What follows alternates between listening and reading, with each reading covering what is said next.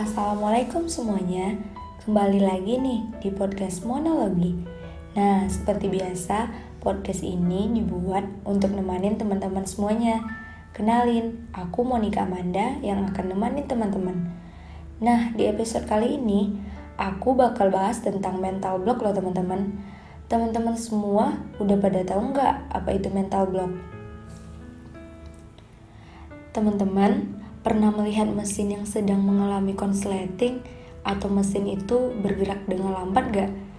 Nah, seperti itulah gambaran dari mental block. Jadi, mental block itu adalah sebuah kondisi di mana otak kita seolah terhalang untuk mengakses kreativitas, motivasi, atau produktivitas loh teman-teman. Nah, apa sih penyebab dari mental block itu sendiri? Biasanya penyebab sederhana dari mental block disebabkan karena kurangnya tidur, tidak makan dengan cukup, atau bisa juga efek samping dari berbagai obat loh teman-teman. Saat kita sedang dikejar deadline, hal ini juga dapat menyebabkan stres yang berlebihan yang dapat berkontribusi pada kemunculan mental block teman-teman. Nah, ternyata kita bisa terkena mental block karena tinggal atau bekerja di lingkungan yang memicu dengan kecemasan. Supaya mental block ini tidak menjadi hambatan loh teman-teman untuk kita mencapai sebuah kesuksesan, di sini saya akan memberitahu teman-teman gimana sih caranya mengatasi mental block itu sendiri. Ada beberapa cara yang bisa teman-teman lakuin. Yang pertama yaitu menulis.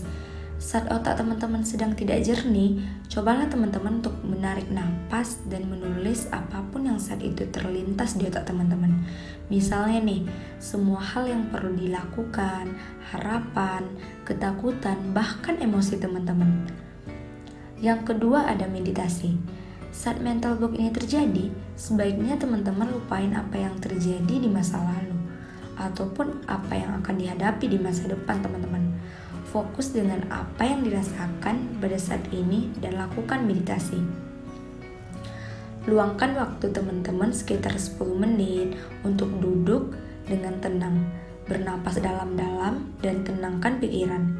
Yang ketiga ada self-talk.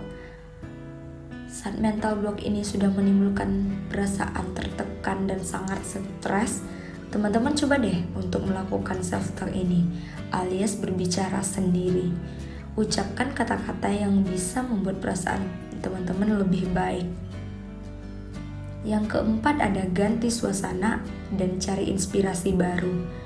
Terjebak dalam rutinitas yang sama-sama dan terus-menerus bisa membuat teman-teman mudah mengalami mental block. Oleh karena itu, teman-teman, coba deh untuk membuat perubahan. Bisa juga dengan mencari inspirasi dari buku, alam di sekitar, acara TV, atau hal apa pun gitu yang bisa membangun kreativitas teman. Nah, yang terakhir ada istirahat sejenak. Mental block ini biasanya terjadi karena otak dan tubuh kita membutuhkan istirahat lah teman-teman. Seperti mesin yang kinerjanya lambat, mesin ini perlu juga dia terulang. Jadi, ketika kondisi ini menyerang pada teman-teman semua, Jangan paksakan diri teman-teman untuk terus berkuat dengan tugas-tugas yang ada. Cobalah untuk memberi waktu pada diri sendiri dengan cara beristirahat sejenak teman-teman. Nah, teman-teman bisa juga menerapkan tips 25 menit bekerja dengan 5 menit istirahat ataupun dengan 30 menit bekerja dan 10 menit beristirahat.